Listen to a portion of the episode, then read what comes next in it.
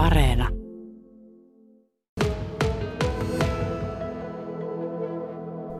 Niin, tervetuloa studioon keskustelemaan tästä aiheesta. Kiitos. Kuinka paljon olet viettänyt aikaa päätteen äärellä seuraten tätä sähkömarkkinoiden kehitystä tällä hetkellä? No kyllä että sitä tulee seurattua ihan niin tota päivittäin. Osin senkin takia, että sitä kumminkin joutuu kommentoimaan koko ajan, niin tulee kyllä hyvin seurattua.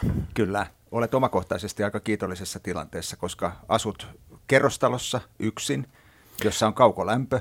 Joo, kyllä. Mulla on itselläni tota, on myös pörssisähkö, mutta se ei niinku oikeastaan vaikuta mun käyttäytymiseen juurikaan. Että periaatteessa toki yritän säästää, kun meidän kaikkien pitäisi nyt säästää, mutta taloudellisesti sillä niin kuin ei ole juuri merkitystä. Just sen takia, kun mulla ei ole sähkölämmitystä. Kyllä, mutta jos olisit vaikkapa vanhemman omakotitalon omistaja ja vielä vaikkapa yksin ja vaikkapa eläkkeellä, niin kuin moni saattaa olla, niin voi olla, että tässä tulisi kohta noutaja. Ö, joo, siis heillä on tosi tiukka tilanne tällä hetkellä. Jos, jos sattuu olemaan vielä tämmöinen halpa, halpa vanha sopimus, niin äh, sehän on tietenkin edullista. Mutta jos on joutunut solmimaan nyt lähiaikoina uuden sopimuksen, niin nämä voi olla tosi kalliita. Tällä hetkellä voi helposti 30-40 senttiä per kilowattitunti. Ja silloin, jos on sähkölämmitys, niin se tulee kyllä todella kalliiksi. Jos on iso omakotitalo, niin, ja vielä jonkun verran ehkä, jos on vanha omakotitalo, niin vielä hiukkasen hatara, niin siinä kyllä kuluu sähköä tosi paljon, että ei ollenkaan mahdotonta, että jos kuluttaa entiseen malliin, niin se tulee yli tuhannen euron kuukausilasku. Kyllä, kyllä maakaasun hinta, joka on aika selvä indikaattori myös sille, miten sähkön hinta käyttäytyy, niin, niin Euroopassa on laskenut tällä hetkellä jyrkästi. Suomeen sen pitäisi tarkoittaa halvempia sähköhintoja, vaikka meillä sähköä ei tuoteta kaasulla juuri lainkaan. Ja Euroopassa kaasun hinta on laskenut vähitellen jopa kesän huippulukemista kohta jo kahden kuukauden ajan ja viikonvaihteessa hinnassa nähtiin oikein äkki pudotus. Maanantaina hinta oli vielä lähes 20 prosenttia perjantain hintaa pienempi, ja nyt kaasu on siis ensi kertaa halvempaa kuin ennen kesäkuuta, jolloin Venäjä alkoi rajoittaa kaasutoimituksia Eurooppaan. Ja koska tämä sähkön hinta nyt sitten seuraa kaasun hintaa, niin pitäisi hintojen laskea, mutta tämä todellisuus on ihan toista. Miksi sähkön hinnat eivät nyt seuraa perässä? Äh, joo, ne siis seuraa sillä tavalla, että pörssisähkö, sehän on tällä hetkellä aika edullista. Esimerkiksi nyt justiin se maksaa noin 9 senttiä kilowattitunti, ja esimerkiksi huomenna se maksaa semmoisen kaksi senttiä. Eli se on halpaa tällä hetkellä. Mutta jos mietitään tämmöisiä pitkäaikaisia sopimuksia, niin silloin ei voi katsoa sitä, että mitä se kaasu maksaa just tällä hetkellä. Koska nythän se on, niin kuin sanoit, niin se on halpaa. Mm. Itse asiassa kävi niin tota, muutama päivänä niin, että kaasuhinta oli negatiivinen.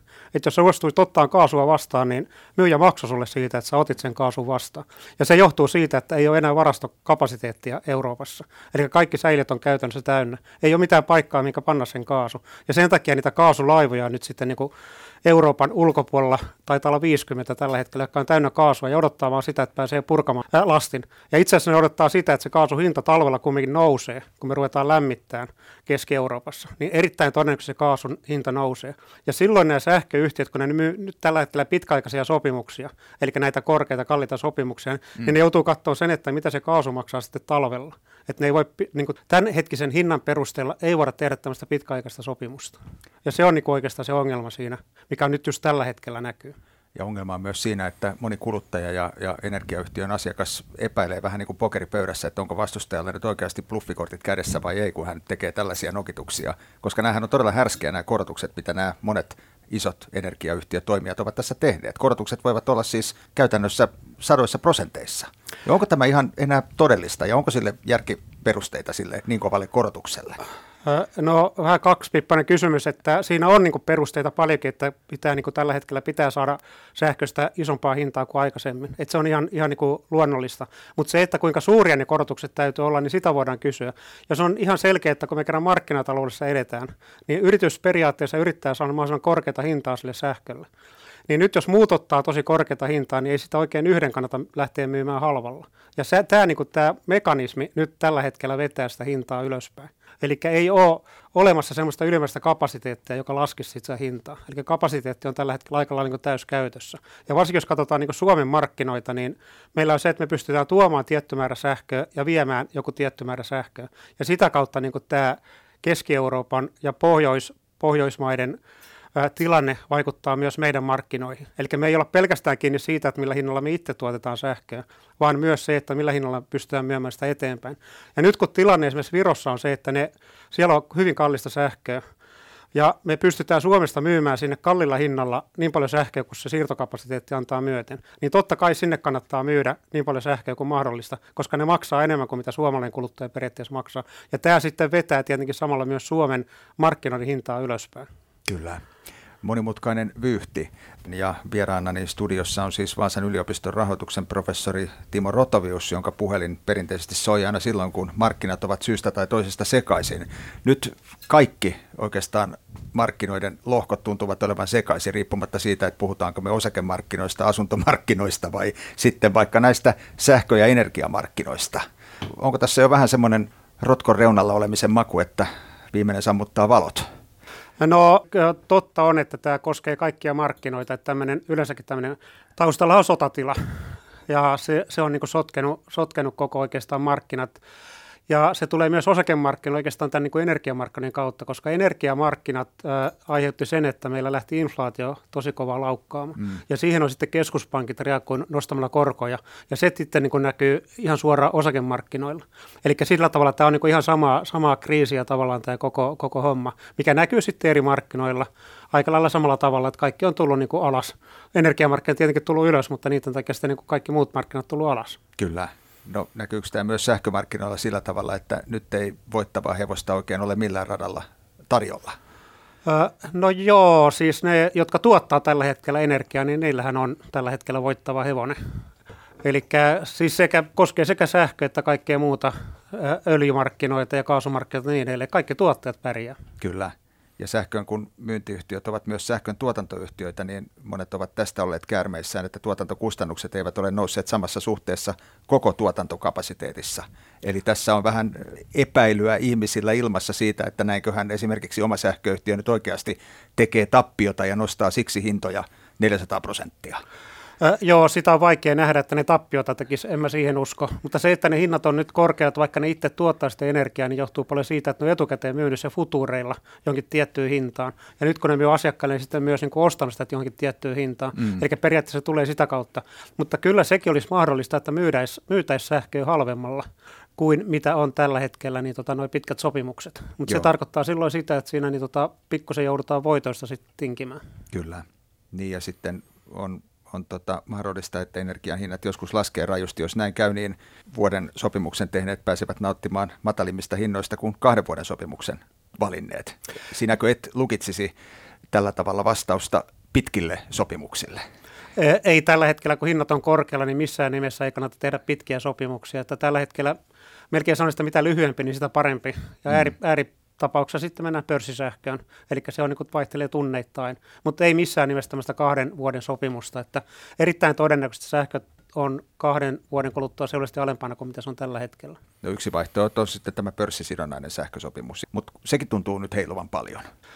Nimenomaan se erohan siinä on kiinteiseen sopimukseen se, että se tosiaan heiluu paljon. Mm.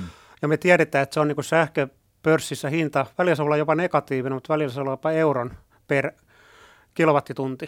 Eli jos lähtee sähköpörssisopimuksen tekemään, niin silloin kannattaa vähän katsoa, että koska sitä kuluttaa. Eli jos pystyy, semmoinen kuluttaja, joka pystyy jakamaan sitä kulutustaan sillä tavalla, että jos on sähkölämmittäjä, pystyy jonkun verran varaamaan esimerkiksi lämmittämällä pelkästään yöllä, niin silloin pääsee todella halpoihin hintoihin. Mutta jos se jakaantuu tasaisesti päivän mittaan, niin sitten se tietenkin voi tulla välillä kalliimmaksi ja Kyllä. välillä halvemmaksi. Ja varmaan jossain lapsiperheessä niin ei välttämättä kylvetetä koko perhettä saunassa neljältä aamulla, kun se on halpaa. Joo, ei, ei just näin. Joo, joo, mutta joo. esimerkiksi tuo kylpyvesi, niin kaikilla on kuitenkin vesivaraaja, että sen periaatteessa sen varaajan voi ladata yöllä ja sitten käyttää sitä vettä päivällä. Eli kyllä sitä pystyy, niin sitä sähkön kulutusta pystyy säätämään ilman, että täytyisi niin yöllä kylpeä. Mm. Ja saunojakin on paljon semmoisia, että niissä on tämmöinen niin kiuas, joka voidaan lämmittää niin tosi kuumaksi, eli tämmöinen niin sanottu heti valmis. Että sehän niin periaatteessa järkeä voisi lämmittää se yöllä ja sitten vaikka päivällä kylpeä, niin se on niin edelleen lämmin. Kyllä. Eli kyllä sitä pystyy helposti sähkön kulutusta vuorokauden sisällä säätää. Ja mä luulen, että nyt jos koskaan, niin tässä on jo ihan kuukauden kahden sisällä tehty ennakoiden tätä kaikkea, mitä on vielä edessä, niin, niin tehty näitä säästöjä. Kyllä, nimenomaan. Ja se näkyy nimenomaan niin sähkön kulutuksessa sillä tavalla, että meillä on nimenomaan päiväkulutus on pudonnut selvästi mutta yökulutus ei. Eli ihmiset on ihan selvästi siirtänyt sitä kulutustaan yötä kohti. Mutta ei tässä voi käydä niin kuin maakaasulle, missä sanoit aluksi, että tuolla seisoo laivat tankit täynnä, eikä ne saa niitä menemään mihinkään, että sähköstä tulisi ylitarjontaa sen takia, että me kulutamme sitä niin vähän. Voiko markkina mennä siitä sekaisin? Ei se sekaisin mene, se on kumminkin niin kuin aina väliaikaista, Joo. mutta sehän on nähty jo sähkömarkkinoilla, pörssisähkössä, että se välillä on negatiivinen. Eli yöllä justiin, että siellä käy niin kuin aikaisemmin sanoin, että siellä maksetaan siitä, että joku kuluttaa sähköä. Kyllä. Tässä on tietysti ensi talven osalta tai tulevan talven osalta paljon epävarmuuksia, että onko meillä kylmä vai lauha talvi, miten paljon tuulee ja miten käytän Olkiluonto kolmosen kanssa, joka on ollut vähän tämmöinen jännittävä kivi kengässä, että se pitää ehkä talvikuukausien hinnat korkealla. Näetkö Timo Rotovius, että meillä on jossain vaiheessa sitten valova tunnelin päässä tulossa vai koittaako se vasta ensi kesänä, kun säät lämpenee? No joo, siis äh, nyt niin kuin sanoit, niin riippuu tosi paljon sitä Olkiluoto kolmosesta. Eli mm. siellä on, se on todella iso voimala. Se tuottaa noin 14 prosenttia Suomen sähköstä. Eli ihan sen mukaan, että onko se mukana, mukana niin tuota pelissä vai ei, niin se vaikuttaa todella oleellisesti sähköhintaan. Mutta jos se Olkiluoto kolmonen on mukana, niin mä luulen, että meillä sähköhinta kumminkin, välillä se voi olla hyvinkin korkea, mutta se on keskimäärin se kumminkaan ei ole ihan mahoton. Mutta varmasti pitkällä tähtäyksellä näin on, että ennen kuin tämä tilanne Keski-Euroopassa, mikä vaikuttaa myös meidän hintoihin. Ennen kuin se siellä rauhoittuu, niin se varmasti menee tämän talven ylittä. Että ei vielä tänä talven se ei rauhoitu, eikä välttämättä vielä ensi talvenakaan, mutta vasta ehkä sen jälkeen. Kyllä. No, jotkut ovat haikailleet myös hallitusta, että nyt säädettäisiin laki, joka estää sähköyhtiöitä ja siirtoyhtiöitä tekemästä senttiäkään voittoa seuraavien vuosien aikana. Että on väärin kuulemma nyt tehdä, ja moni ajattelee varmasti näin oikeasti, niin väärin rahastaa nyt tuota sodan aiheuttamalla pulalla. Oletko sillä linjoilla, että tässä pitäisi nyt hallitus tai valtiovallan puuttua peliä viheltää peli jotenkin poikki. No ei sitä poikki kannata viheltää, että jos me tehdään semmoinen laki, että ei saa tehdä voittoa lainkaan, niin kenenkään kannata silloin sähköä tuottaa. Silloin kannattaa pistää niin pillit pussiin ja lopettaa se toiminta. Ja silloin loppuu sähkön saaminen. Eli kyllä se on niin ihan normaali liiketoiminta, että kyllä siellä pitää voittoa syntyä. Mutta sitten voidaan tietenkin kysyä, että kuinka paljon. Että jos siellä syntyy tämmöisiä niin sanottuja ylimääräisiä voittoja, eli windfall-voittoja, niin pitäisikö niitä jollakin tavalla leikata tai verottaa ylimääräistä tai jotakin tämmöistä, niin mä ymmärrän sen keskustelun kyllä. Mutta sitä mä en ymmärrä, että pitäisi niin nollaan pistää. No kuten jo aikaisemmin Timo Rotavius sanoit, niin markkinat ovat kyllä ihan asunnoista sitten energiaan kohtuullisen sekavassa tilassa, ja näin on tietysti myös osakepörssin laita, jota itse tietysti rahoituksen ammattilaisena olet seurannut, mutta olet varmasti seurannut myös öljybarrelin ja, ja polttoaineiden hintoja. Nythän kaiken järjen mukaan barrelihinta on sellaisella tasolla, että meillä pitäisi olla täällä tarjolla halpaa polttoainetta, mutta eipä ole. Löytyykö tähän joku järkevä selitys? Joo, ne barrelihinnat menee raakaöljyn mukaan, ja raakaöljyhän on nyt niin kuin sanoit, niin se on kohtuullisen edullista. Mutta se ei vielä riitä, että meillä on pelkästään raakaöljy, vaan se pitää jalostaa. Että se tehdään bensiiniä, dieseliä ja niin edelleen. Ja nyt niin kuin ongelma Euroopassa on se, että meillähän oli venäläisomistuksessa aika iso osa Euroopan jalostuskapasiteetista. Ja nyt tästä niin tota, kapasiteetista aika kohtuullisen iso osa on poistunut markkinoilta. Eli meillä on pullonkaula selkeästi siinä jalostuskapasiteetissa. Ja nyt jos katsotaan vaikka nesteen tulosta, niin me nähdään siitä, että kuinka hurjat katteet niillä on nimenomaan tässä jalostusbisneksessä. Ja tämä on nyt se, mikä pitää näitä polttoaineen hintoja tuolla pumpuilla korkealla. Eikä tähän nyt ole, jos sota jatkuu, niin vielä tarjolla helpotusta. Ei, tuommoisen niin tota jalostamon rakentaminen, niin se on pitkä prosessi, se kestää varmaan vuosia. Eli siihen ei ole mitään niin nopeata helpotusta tulossa.